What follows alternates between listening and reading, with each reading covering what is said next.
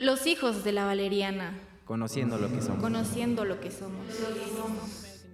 Hola, bienvenidos a su programa Los hijos de la valeriana. Hoy compartiremos con ustedes temas muy interesantes. Nos transportaremos por la música de una de las bandas más icónicas de nuestro país, en donde conoceremos sus orígenes e historia. También pasaremos por un pueblito mágico en Puebleando, en donde nos platicarán de un lugar paradisíaco aquí, en nuestro México. En otra de nuestras secciones, hoy abriremos el baúl, en donde explicaremos temas que preocupan y cómo entenderlos de la mejor manera. Mi nombre es Adriana Piña. Acompáñenme, comencemos.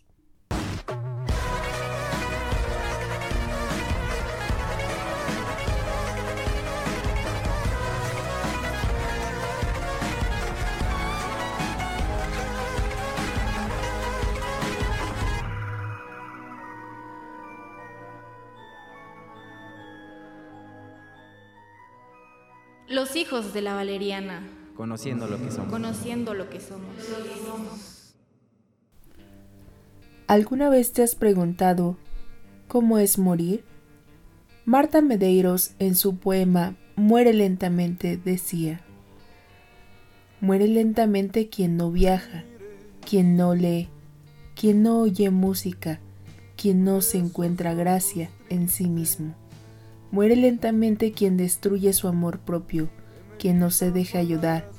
Muere lentamente quien se transforma en esclavo del hábito, repitiendo todos los días los mismos trayectos. Quien no cambia de marca, no se atreve a cambiar el color de su vestimenta, o bien no conversa con quien no conoce. Muere lentamente quien evita una pasión y su remolino de emociones. Justamente estas que regresan el brillo a los ojos y restauran los corazones destrozados. Muere lentamente quien no gira el volante cuando está infeliz con su trabajo o su amor, quien no regresa lo cierto ni lo incierto para ir detrás de un sueño, quien no se permite ni siquiera una vez en su vida huir de los consejos sensatos. Vive hoy, arriesga hoy.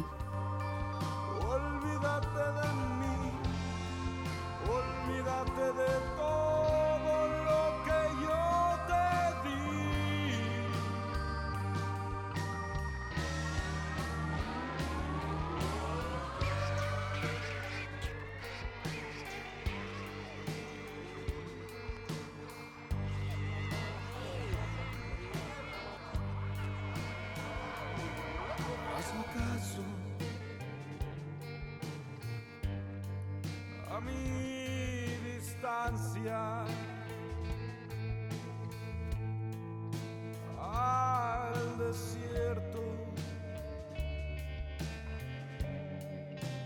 de mis besos, a la lluvia en tus noches.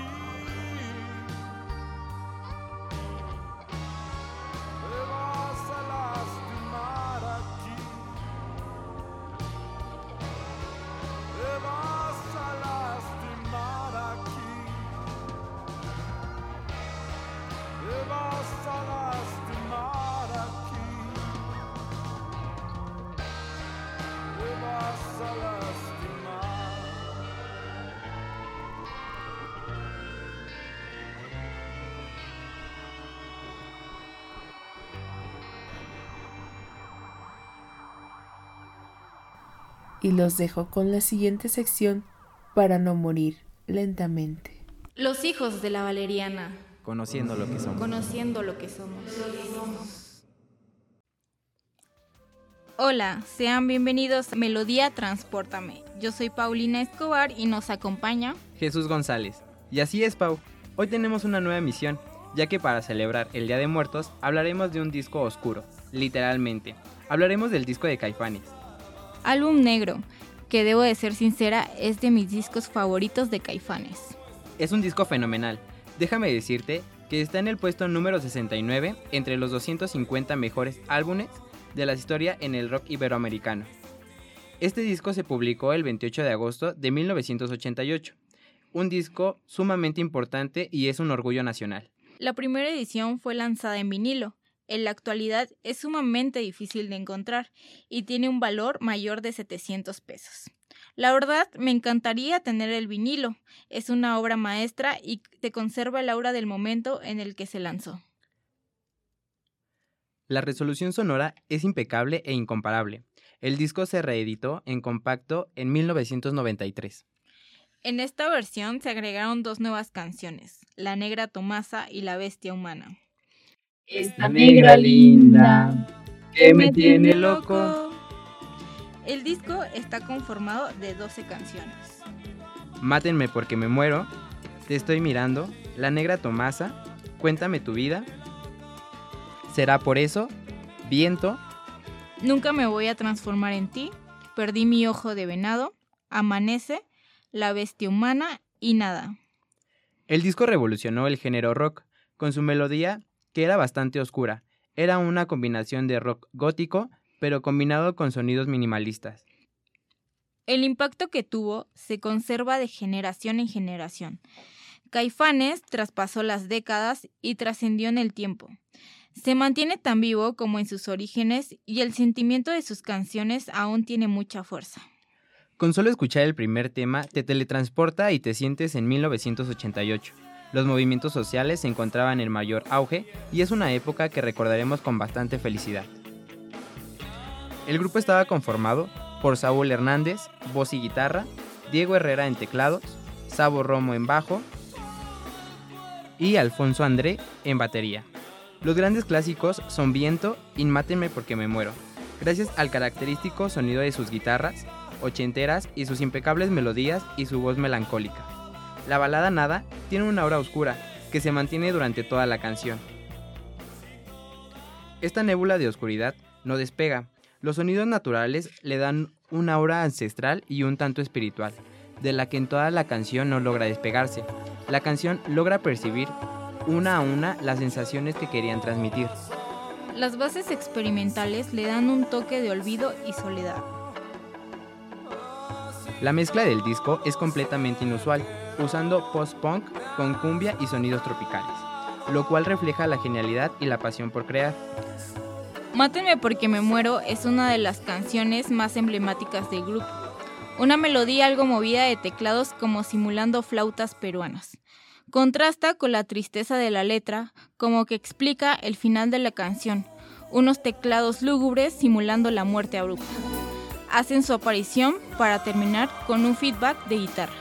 Debo decir que es de mis canciones favoritas, ya que al escuchar sobre el inicio me recuerda a mi abuela. Con esta buena canción nos despedimos. Gracias por tu buena compañía, Jesús, y Radio Escuchas. Igualmente, fue un gusto, Pablo.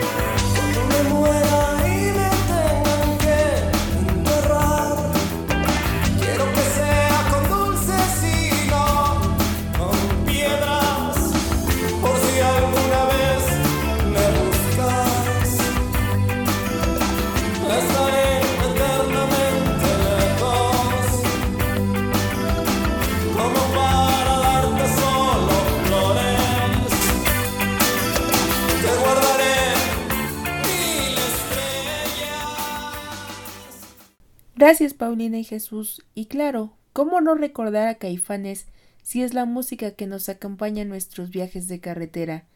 Y hablando de eso, hoy viajando un poco con nuestra mente, los dejo con la siguiente cápsula de Puebleando. Los hijos de la valeriana. Conociendo lo que somos. Conociendo lo que somos. Me fui de vacaciones con muchas cervezas y canciones. Hola, sean bienvenidos a Puebleando. Yo soy Adriana Piña y nos acompaña Jesús. Así es, mi querida Adri, hoy tenemos una nueva emisión y sobre todo porque ya se viene el próximo puente que tanta falta nos hace. Efectivamente, ya nos hace falta salir un poco de la rutina y qué mejor pretexto que un puentecito. ¿Y ya tienes pensado a dónde ir a relajarte? Aún no sé, tengo ganas de caminar por la arena, un poco de sol y experimentar con el surf, pero no tengo idea dónde ir. Oye, qué casualidad. Yo conozco un pueblito que tiene esas características y te va a quedar súper bien ir a visitarlo. Excelente, cuéntame un poco más sobre este pueblito. Claro que sí. Este pueblito mágico, cerca de Puerto Vallarta y en plena costa nayarita, se encuentra este paraíso llamado Sayulita. Es un pueblito playero donde se pueden disfrutar de mucho surf y sobre todo de hermosas playas. La historia de este pueblito data del año de mil quinientos veinticuatro. La región de Sayulita se encontraba habitada por grupos de indígenas, con más de cien mil indios, repartidos en más de cuarenta pueblos con sus cabeceras. En el siglo veinte, Sayulita se conforma de seis o siete casitas construidas de palma que formaban una comunidad dedicada a la cosecha del coquito, que es una especie miniatura del coco, debido a la proliferación de palmeras en la región, Salvatierra, en el que se embarca la producción aceitera de la hacienda. El primer dueño de esta fue Marcial Nuño, pero los cristeros lo expulsaron de la región y se vio obligado a vender la propiedad en mil novecientos veintisiete a la familia Camarena. En el año de mil novecientos treinta y seis, don Santiago les entregó las tierras a la gente para que siguieran trabajando y de esta manera evitar que la prosperidad alcanzada en esta región se viniera abajo. Para ese entonces, los Camarena habían vendido todas sus cabezas de ganado y el gobierno expropió las tierras de hacienda. Entonces nació el ejido de Sayulita. Vaya que tiene una historia muy interesante. En la década de los cuarenta, la producción cocotera se redujo considerablemente y los lugareños recurrieron a la agricultura y la pesca hasta nuestros días. En mil novecientos sesenta y cinco se construyó la carretera Las Varas-Vallarta y con ello se inauguró otra actividad importante en la región, el turismo. Unos años después se inició un proyecto gubernamental de expansión y desarrollo turístico, por lo que las calles de Sayulita se empedraron, se construyó un kiosco, la plaza y el mercado. Y en el dos mil quince, el pueblo de Sayulita fue nombrado Pueblo Mágico, entre otras razones por los coloridos del arte huichol que ahí abunda. El pueblo playero Nayarita cuenta con un clima tropical, con cálidos veranos y con inviernos realmente refrescantes. La temperatura media anual es de veinticinco grados. Es el clima perfecto para tomarse una agüita de coco para estar más frescos. Como bien ya comentamos, Sayulita es un pueblo playero con muchas cosas que hacer y lugares a visitar. Entre sus atractivos está la plaza principal y el kiosco central, que está llena de sus colores, aromas, puestecitos ambulantes y la infraestructura de alrededores que también te enamoran. También está el mercado del pueblo de Sayulita. Se destaca por la venta de productos orgánicos, crudos o cocinados. Cuenta con galerías de arte, una experiencia única que te ofrece Sayulita, es el encuentro con el arte huichol.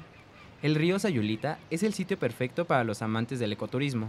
La playa local se presta para acampar sin correr riesgo alguno, ya que goza de un ambiente apacible y eficiente vigilancia. La comunidad de Sayulita tiene muy marcadas sus costumbres y tradiciones, haciendo de este pueblito un lugar muy especial y lleno de fiestas. Estas son algunas de las fiestas que destacan de este bello rincón del Pacífico mexicano. Fiestas patronales de Nuestra Señora de la Paz, celebrado del dieciséis al veinticuatro de enero. La celebración en honor a Nuestra Señora del Tintoque, pintoresca y tradicional, celebrada en Valle de Banderas, a borde de lanchas y llena de colores. Semana Santa, se trata de uno de los periodos del año que te aconsejamos visitar si estás en Sayulita y las comunidades cercanas. También tenemos la tradición de Día de Muertos. Sayulita adorna sus calles y plazas principales, con flores, veladoras y ofrendas para rendirle homenaje a los muertos, una tradición llena de colores. Fiestas patronales de San Blas. Esta celebración tiene lugar en el famoso puerto Nayarita. Esta celebración está llena de eventos festivos y religiosos. Y cómo no llevarte un recuerdo de Sayulita, ya que tiene diversos souvenirs. Y si estás de visita, te podrás llevar rebozos, bisutería de Shakira, piezas cora y huicholes. Otro de sus grandes atractivos, aparte de sus playas, es su gastronomía, que tiene unos exquisitos platillos para todos los gustos y sin duda alguna el platillo estrella de Sayulita es el pescado zarandeado, que con una buena pieza de carne blanca, como un pargo, se marina y asa en fuego de carbón de leña y se sirve sobre hojas de plátano. También están los camarones zarandeados, las almejas y la langosta, en todas sus formas y presentaciones. Vaya, toda una delicia, ya hasta se me hizo agua la boca. Así es, y no queda más por decir que Sayulita es un destino paradisiaco, y para aquellos que quieren salir de la rutina, es un excelente destino. Bueno, mi querida Adri, ya terminó nuestro paseo por este hermoso pueblo.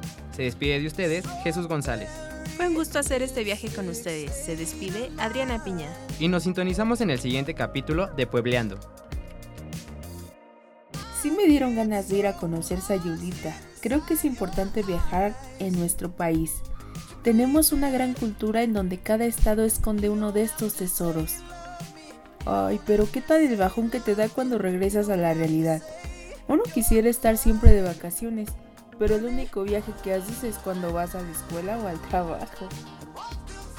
Y bueno, cambiando un poco de tema, si te dijera que estas excursiones diarias tienen una explicación, quédate con nosotros en nuestra sección de El Baúl. Los hijos de la valeriana. Conociendo lo que somos. Conociendo lo que somos. Disculpa. Hola, sean bienvenidos a El Baúl. Hoy les contaré un poco de lo que está sucediendo en el país. Mi nombre es Adriana Piña. Agárrate y ponte cómodo que hoy vamos a explicar por qué tu casa queda a dos horas de la ciudad. Últimamente nos pasa por la cabeza, ¿por qué no me alcanza para pagar una renta? Todo está muy caro, ya no existen terrenos baratos. El concepto de burbuja inmobiliaria viene de países desarrollados e industrializados, siendo los casos más importantes Estados Unidos, Alemania, Japón y España. Según la data, para que exista una burbuja inmobiliaria deben cumplirse estos requisitos. Primero, un interés generalizado de la sociedad por comprar alguna propiedad en alguna zona específica o región de algún país. Segundo, consecuencia de lo primero, empieza una especulación donde los inversionistas empiezan a comprar propiedades en dichas zonas. Tercero, las hipotecas se vuelven más flexibles y por lo tanto hay mayor riesgo de inversión o mayor riesgo al aceptar ciertos créditos hipotecarios. Cuarto, los precios empiezan a subir repetidamente por los tratos, las personas dejan de pagar sus créditos. Tomemos en cuenta que la clase media en los países industrializados es la mayoría de la población, pero en lo que se refiere a México, la clase alta la conforman un millón de personas, las cuales deben ganar, según el INEGI, setenta y siete mil novecientos setenta y cinco por mes. Clase media, que son cuarenta y siete millones de personas y deben ganar un promedio de veintidós mil doscientos noventa y siete al mes en promedio. Y la clase baja, setenta y ocho millones de mexicanos con un promedio ingreso mensual de once mil trescientos cuarenta y tres al mes. Pues ahí te va la burbuja mexicana, Infonavit y Fovisste. ¿Qué te parece tramitar un crédito con Infonavit en salario mínimo o un Fovisste en U M A? Ya lo sabemos, para muchos mexicanos han sido créditos impagables, cumpliendo así la primera regla, hipotecas flexibles, en donde la gente se puede endeudar más, pero en realidad no puede soportar estos gastos. Y bueno, esas casas son baratas, por esa razón no están en Ciudad de México y están en Estado de México, Querétaro y hoy en día Mérida o todo Yucatán. Y el promedio de estos créditos es de medio millón de pesos. Se cumple la segunda regla, la cual es que no es que haya un área de mayor interés de inversión, es que te obligaron a emigrar a esas zonas conurbadas de las ciudades y lo que contamos es un ejemplo común. Imagínate que alguien tramita un crédito Infonavit para comprar una propiedad a hora y media de la Ciudad de México con un sueldo de ocho mil pesos y está pagando cuatro mil quinientos o cinco mil pesos mensuales de hipoteca Infonavit. Súmale lo que gasta en pasajes, un aproximado de setenta pesos diarios, más sus alimentos y ropa. Y si tiene familia, según el último reporte de Infonavit, sesenta mil personas en todo el país han abandonado su propiedad porque no pueden pagar la hipoteca. ¿Será esta una burbuja inmobiliaria que explotó? Datos alarmantes los que acabamos de compartir, los cuales esperamos te sirvan para enfrentar esta época tan complicada económicamente. Y bueno, llegamos al final de Los hijos de la valeriana. Espero que el día de hoy te hayas divertido con nosotros y agradezco a Pau y a Jesús por haber hecho este viaje con nosotros. Nos vemos en nuestro siguiente programa. ¡Hasta pronto!